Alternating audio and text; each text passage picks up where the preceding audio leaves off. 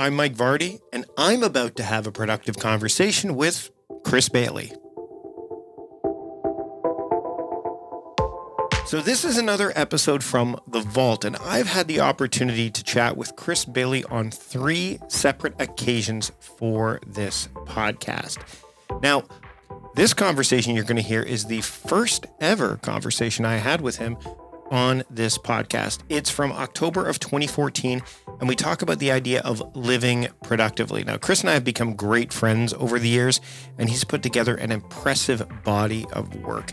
And I think that going back and listening to the beginning of this journey to a degree, especially with this episode, and then going back and looking at his work, which you can find, of course, at chrisbailey.com, I think is a fantastic place for you to go. And especially if you want to live a productive life. And, and Chris's journey has been phenomenal. Um, we are still great friends. We actually have had the opportunity to hang out on a regular basis over the past couple of years, virtually, of course.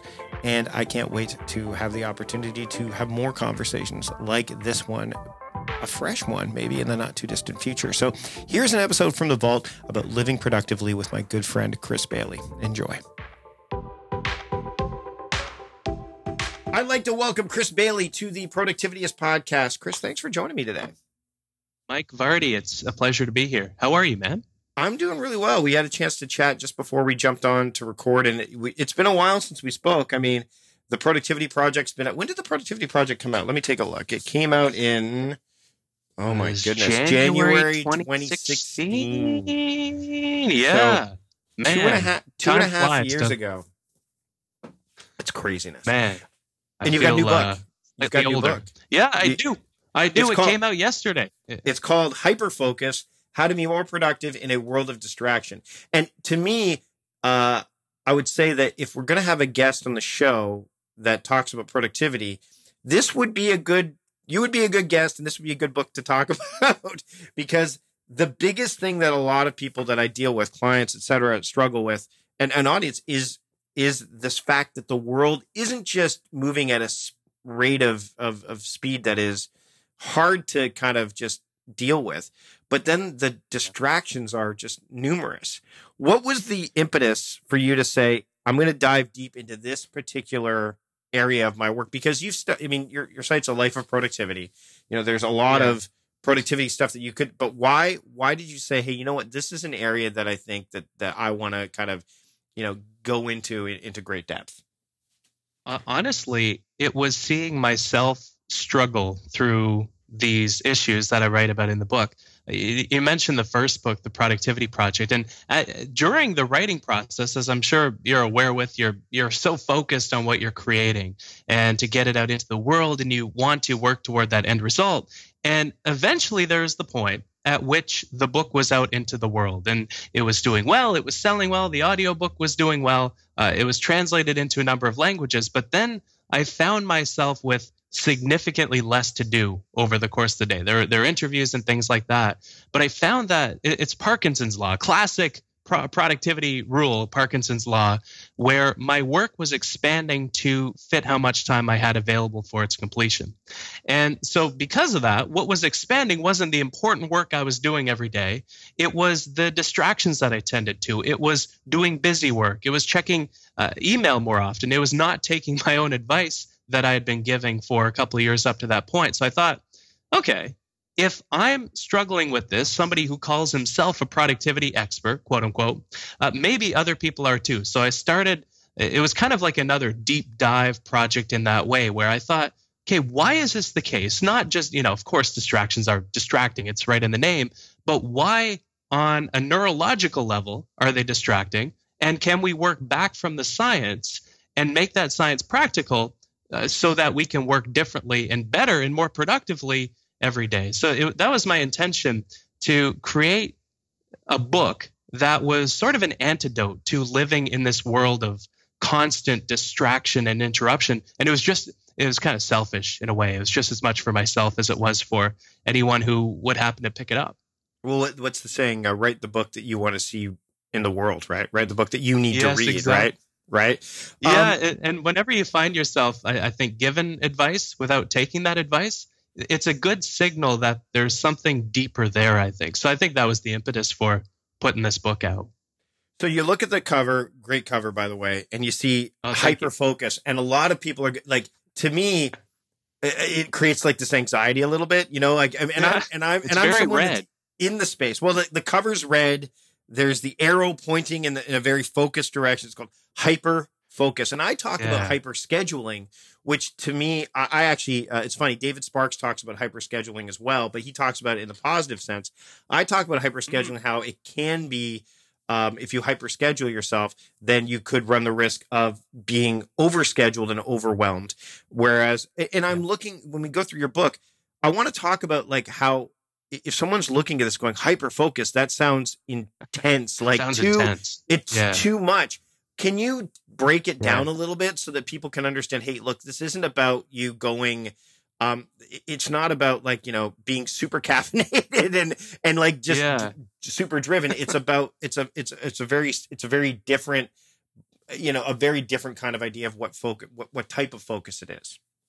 But I think that's an idea that I keep coming back to in my own research, and, and I know you do too. That productivity is not about doing more, more, more, faster, faster, faster. It's about doing the right things and doing those things deliberately and with intention. And honestly, between us, Mike, and uh, you know, I, I'd imagine a few listeners, hyperfocus was the best word that I could come up with to call this attentional state where we are totally immersed in what we're doing. It's it's kind of like flow in that way. Uh, Mihai Csikszentmihalyi's idea, who's this uh, renowned uh, psychologist, but hyperfocus is the process by which we get into a flow-like state where we become totally immersed in in what we're doing. And so that that's what I I, I really like to cover. It's very catching and, and i hope people people pick it up uh, from at, the bookstore because of that reason but that that was simply the case is you know in practice though hyper focus is it's slower and it's more deliberate and it's more thoughtful um, you know I, I define the four steps that again is based on on the the process by which we usually focus on something and the first uh, step to, to hyper focusing on something out of four uh, is choosing something that is productive or meaningful to focus on. And so this is something that we don't do often enough, especially when we work on that autopilot mode that that uh, essentially we're working on hyperdrive where we're just working fast and frantically instead of with that deliberateness and that intention. And it, it's i think it's a, a calmer stay. You know if you think back to when you were the most productive you probably weren't working fast and frantically. Uh, maybe you're working you were working a bit slower than usual but you were working with a level of deliberateness and with intentionality that uh, more than compensated for the speed at which you were working one of the things that that I also love about your work and and there's some definite definite uh, you know cohesiveness is this idea of attention and I think that people Yeah. get really hung up on time management priority management even to a certain deg- degree because most people and we've read about this with Greg McKeown's book essentialism like Yeah. priority priority was defined as just one the next thing not there's no such thing as the word priorities right so I want to Yeah. talk a bit about that you, you talk about attentional space can you people have probably heard about intentional space and and you know I, I you and I are very much in sync with productivity is about intention plus attention. I think that that's that's oh, clear. Oh, yeah What what what what is attentional space and how do people uh, how can people um, navigate that? Because I think that that's an area where, like you said, there's there's lots of distractions. There's a lot of a lot of things going on. Whenever we're in any kind of space, the the, the chance of overwhelm creeping in is very high. How does someone navigate Yeah. themselves through attentional space? Well, like you said, and, and I, I know, like you continue to say, attention without intention behind it, it, it's just wasted energy because you're not being thoughtful about what you focus on. But this idea of attentional space, and if you flip through the book, it's very visual. There's a lot of pictures. Um, it's not a you know a children's book by any stretch of anyone's imagination, but you know th- there had to be a way to bridge the research to how we can act differently every day. And there's this idea, not to nerd out. I, actually, I feel like uh, No, you can the nerd out folks here. who listen to the show Yep. uh, are, are, are fellow productivity nerds. So there, there's this idea of our working memory capacity, which is how many how many ideas and uh, things we can keep in our mind at one time. And the way that I illustrate that in the book is by this little circle that indicates our our attentional space. And so if we try to cram too much into that, uh, we overload our working memory capacity and our productivity falters because of that. Um, and you know, again, th- this is one of those ideas that you know, it, it, kind of reframed the way that I thought about a lot of ideas in ways that surprised me, like especially around multitasking. It, it's a common refrain that multitasking doesn't work, but I found that there there are cases in which it does. So we, you know, who is somebody to say that we can't walk while we chew bubblegum, while we listen to an audiobook, while we avoid the cracks in the sidewalk? You know, our attentional space is pretty full at that point. We can't really process more in the moment, but we can usually manage a few habits at one time, but it's when we begin to take on things that are uh, have added complexity, like the most important tasks in our work, uh, for example, they're, they're important because they require more of us. They take more attention to do right. They they take time, but also, like you said, you know, time management doesn't matter in a world of distraction as much as attention management does. Most of us are pretty good at managing our time. We can manage a calendar, we can show up to meetings on time. But if we can't then focus on what we've scheduled or what we've intended to accomplish, then then it, it doesn't matter as much as it did before. But essentially the idea is we only have so much attention to give to the world around us in the moment. And there, there are a lot of books on how to be more productive in general and take on uh, better tasks. And this this book covers a bit of how to uh, you know determine what's important, but it's really on that moment by moment basis that the rubber meets the road, that we're distracted, that we're interrupted. And so, by managing this space better and defending it better, by disabling distractions ahead of time, we can uh, use our attention that much better too. You know, I had Ben Hardy on the show not too long ago, actually, eh, about a month or so ago, a little bit more than that, and, and, we talked about how his idea of willpower doesn't work. And you, you and I, you know, I mean, I, yeah. I, I, I do agree. I think willpower plays a role, but I don't think it's at. You can't rely on it solely. But he talked about environmental choices and making, creating an environment that allows for for for for your work to flourish and for your productivity and yeah. attention to to be. Um, you talk about that in the book as well, right? Like this idea of creating a space, not just this this attentional space in terms of this the mental component, but also the physical space. Yes. What are some of the things oh, that yeah. you recommend people do when it comes to um, and some of it is probably stuff they've heard before maybe something that they may not have heard before uh, me mm-hmm. turning off your phone all that stuff airplane mode we we get all that yeah. but what are some of the other things you found because you are an experimenter what are some of the things you found that said hey you know this will this will this will also help you in ways that maybe you didn't think. Yeah, the phone thing is actually a, a pretty curious one because uh, the studies on that are. Um, I, have become one of these people who talks about studies all the time, but I love th- this. Is honestly one of the, my favorite parts about writing this book is you know the tactics, but mm-hmm. how do they work? What, what's the, what's the science behind them? Uh, what what studies have been conducted? And the ones on st- uh, smartphones were actually pretty um, almost sad in a way um, because you know you see I, I, write out of coffee shops quite a bit whenever I'm hunkering down on on a project, and you see people uh, who are connecting with one another over coffee and they flip their phone down on the table, but that is still like you said it's a, it's a cue in our environment that a world of distraction is is just within our reach. And they, uh, I read one study where they walked, they were at a coffee shop and they observed patrons of the coffee shop, which actually sounds kind of creepy now that like you can imagine somebody just watching you with a clipboard, noting every time you pick up your phone. But they found that people picked up their phone every three to five minutes and so that was times when they shifted their attention away instead of, instead of letting it wander, for example, on on how meaningful that that relationship was. And they surveyed these people after, and they, they compared them to the coffee shop patrons that that didn't have their phone on the table, and they found that the people with the phone on the table, uh, they rated the conversation with whomever they were with as having less closeness to it and that they weren't able to connect as deeply. And they even rated the quality of their relationship with that person lower. Um, and so, you know, the the basis behind the, this study is the fact that the state of our our attention determines the state of our life. You know if we if we cram it full of things we're going to feel overwhelmed.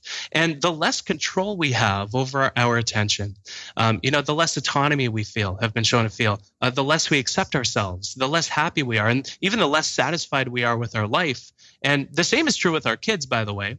Um, you know i don't have children yet. We're getting married in a year so these things take time but the kids rate their control over their own life uh, as being lower.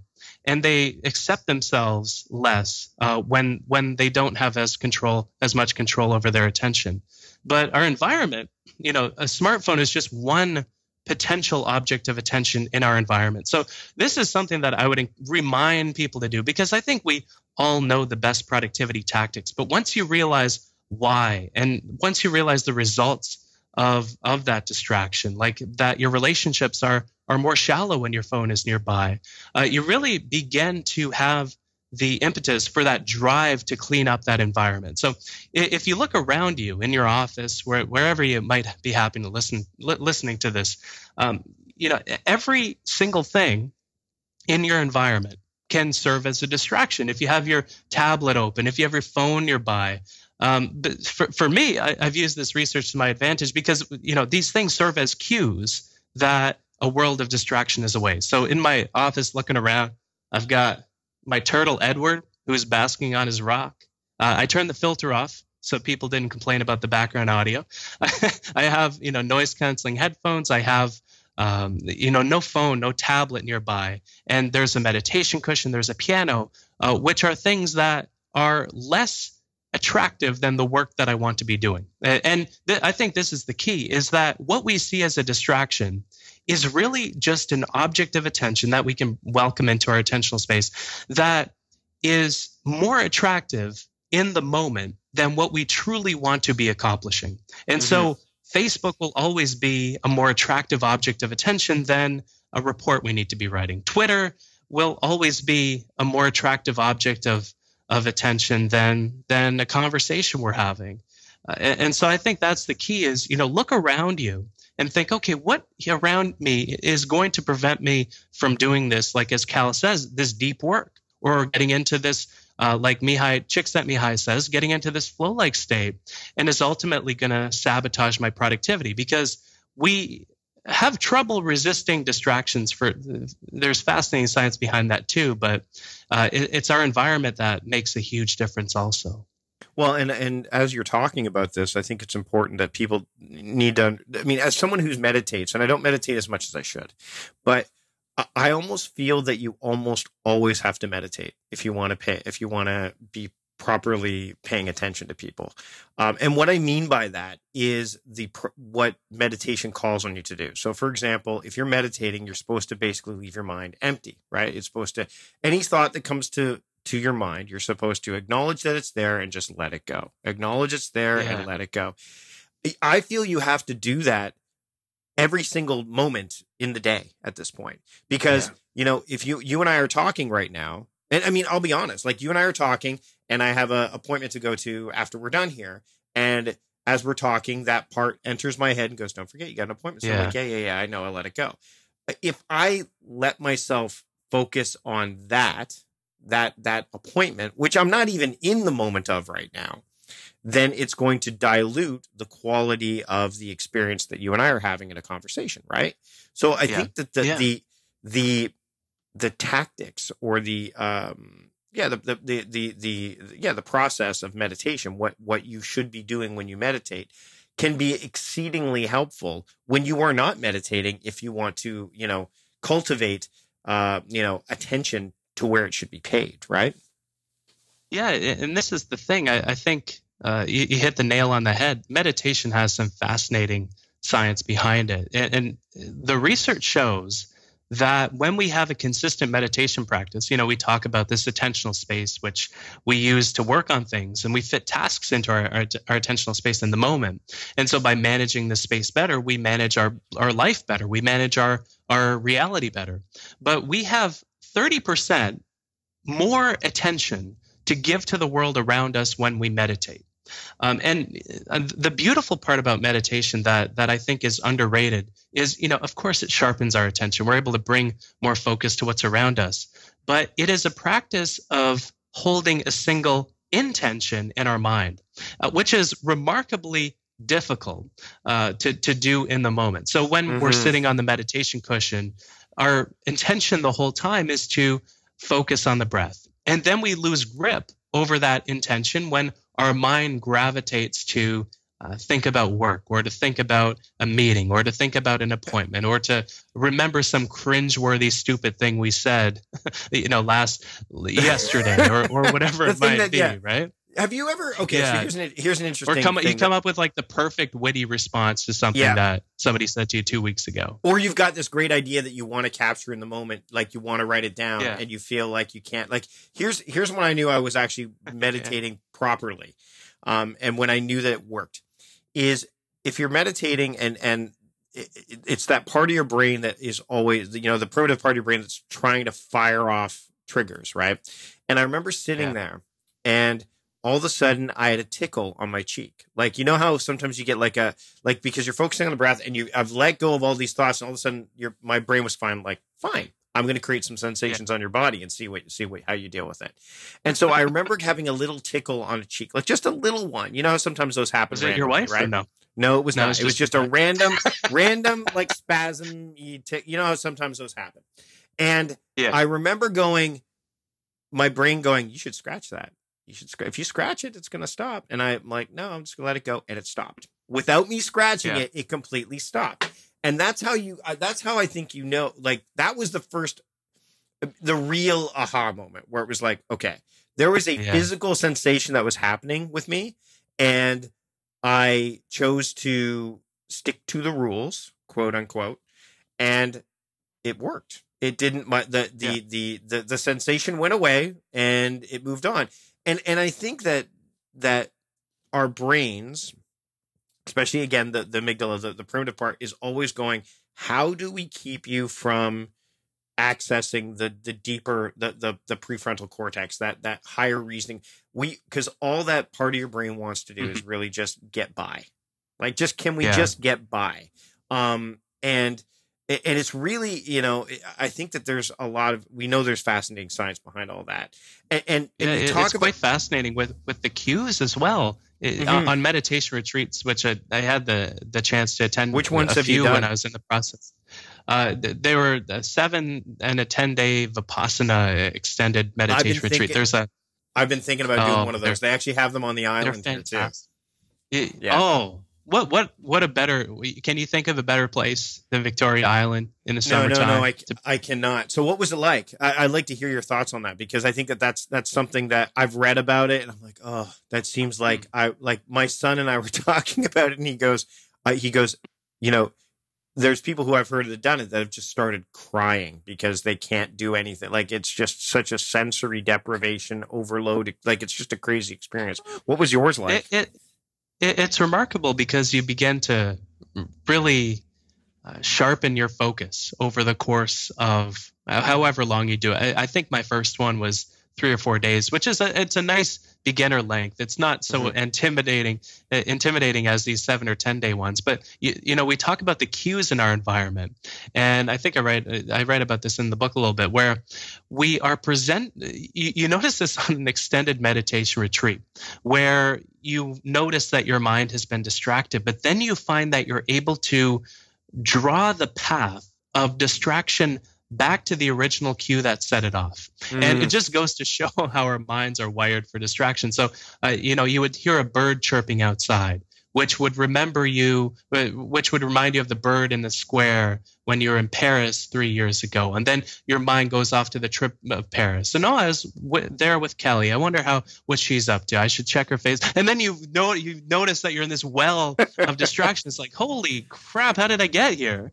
But you begin to draw things back. And if a bird can set you off, then imagine how your smartphone could. But the, the, the remarkable thing about the, the medita- meditation practice is not only does it expand your attentional space, not only does it allow you to better defend that space and resist distraction, but it, it's just this beautiful way of uh, of living your life, like you said. You know, what is um, I, I think any moment that we don't have an intention behind what we're doing is a wasted moment. Mm-hmm. And so after you choose that productive or meaningful object of attention, that that first stage of hyperfocus, and you tame the external and internal distractions which prevent you from getting into it, then you focus on what you're doing and you continually draw your attention back to it, which is the fourth step, the third and fourth step.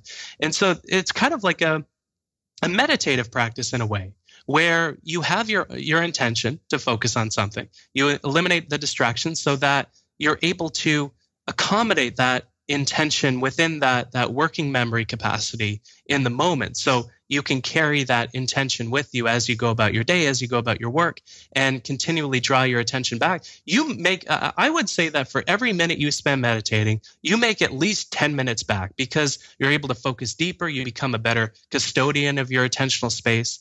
Uh, one of the most remarkable stats that i encountered in all these hundreds of studies that I dug into was that when we do work in front of a computer, we only work on one thing for an average of 40 seconds before we switch to doing something else.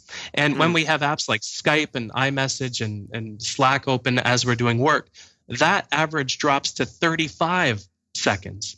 Uh, and if you think back to your last most productive day, you probably followed through uh, many of these steps. You knew what was important, whether you set an intention or not.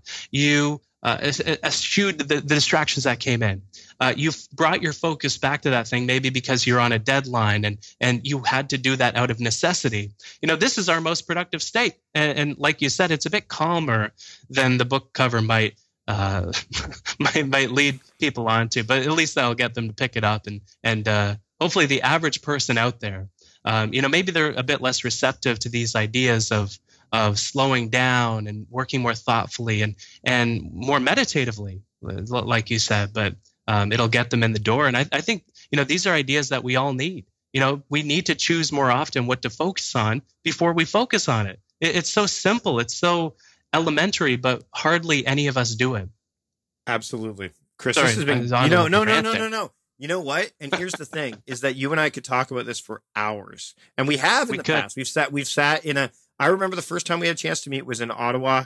We were at Zak's Diner in Zak's Byward Diner. Yep, and we sat and we we, I, I we basically I think we're there for like what two to three. Like we were there for a couple hours, just going because yeah. there's not. First off, there's not many of us that get a chance to get together and, and do that. And there's not many Canadians that get to do it. No, not many Canucks that get to do that. No, there's not many productivity nerds that are Canadians that we that we know of. If there are some out there, please let me know. But um, this yeah. book will help anybody, whether you are a productivity uh, expert or strategist like like me and, and you, or whether you're just like I I you know this I this I need more focus. I need to get through and and, and bust up these distractions. Hyper focus, how to be more productive in a world of distraction. The book is out now. It came out, you know, yesterday. Uh, Chris, where can people pick up the book and where can they learn more and find out more about what you do when you're not, you know, uh, you know, writing books? Because I'm sure you're working on the next one already. Usually on this meditation cushion or drinking green tea. Yeah, yeah. The book is available in bookstores everywhere. Uh, it, it's available in Canada, the U.S. Um, you know, so, uh, th- this is something that I, would encourage folks to do. Uh, is you know, instead of hopping over to Amazon, uh, you know, go to the local retailer that mm-hmm. that, that sells books in your in your area, because uh, you know these are great folks that they'll recommend other books that are like it that that you might also like, and then you get the serendipitous aspect of it where you run into a book that you never knew existed simply because your eyes gravitated towards it when you were scanning the book. So, it, the, yeah, it's available on Amazon. It's available in bookstores everywhere. It's available on Audible if you like the the dulcet, uh, soporific tones of uh, sounds of my voice. But if you don't, then you should pick up the the hardcover. if you find me annoying. or you could, or you could say, when when will the Canadian accent creep in? When will it creep in? Well, oh, he said I a don't boot. know, bud. He said a boot. Oh, he said a boot, bud. Oh my, holy boats, Mike, holy boats. So uh, yeah, yeah, uh, so and, it's and everywhere. Uh, and and a life of productivity, right? That's the other. That's yeah, the, a life of productivity. I'm so bad at at uh, promoting my stuff, but a life of productivity is my site where I write a column on productivity, and I'm at under Chris underscore Bailey on Twitter. Uh, they made my publisher They made, made- me get a more you change- professional they username. no, no more wiggle chicken, eh? No more wiggle This chicken. is this is you're looking at you're listening to the Chris Bailey 2.0, Mike. What, Oh, what do you wow. think? I, I like it. It's out of I like it. I like it. You know, I mean, I, and and you know, I can't wait to hang out with Chris Bailey 2.0 again. Uh, It's funny. We just talked about as we're wrapping up here that um, we're obviously recording this, you know, in advance. Um, spoiler alert. Um, but we're both going to be uh, doing speaking engagements at the same time. I'm going to be near where you normally would be, and actually, it's funny because King, where you live, is basically equidistant from Toronto to Montreal, really, in a lot of ways. Yes, it's, yeah. it's, it's it, pretty much equidistant. Um, but you're speaking on the same day in Montreal that I'm speaking in Toronto. So we won't get the cross Yeah. paths, but I can't wait to, for the next time that we do, we get to see each other in person. Chris, thanks for joining me today on There the will- show. Thank you. Thank you so much for having me. Again, I encourage you to go back and look at some of the other episodes that feature Chris, which I've put in the show notes, as well as his work itself. Of course, you can find all that stuff in the show notes. And if you want to get to the show notes very easily, just go to productivityist.com slash podcast 416 to find those. And then, you know, explore living productively further with Chris Bailey. By the way, if you want to explore supporting the podcast, uh, you can go to our sponsors page. It's one of the best ways to support the show. All the sponsors that you listen to today will be presented there. Just go to productivityist.com slash podcast sponsors, and that way you can support the show. Another way to support the show is by leaving a rating or review in Apple Podcasts, Spotify, wherever you're listening to the podcast. That's another way to let me know how we're doing with the show and how I can make the show better. And finally, another way to support the show, and this one's the easiest of all, is just hit the subscribe button. That way you don't miss a single episode of what's to come, including next week's episode. I'm looking forward to next week's episode because it features Cameron Herold. This is a conversation that I had a while ago that we're finally delivering to you. And Cameron is someone who I've wanted to chat with for quite a while, fellow Canadian. So it's it's going to be another good one. We got back to back Canada uh, this time around with a productive conversation. So you don't want to miss this one. And the way you, you don't miss it is by subscribing, because that way it just gets delivered to your podcast app of choice. That's it for this episode. Thanks again for listening. I'm Mike Vardy, the host of A Productive Conversation, reminding you to stop doing productive and start being productive. See you later.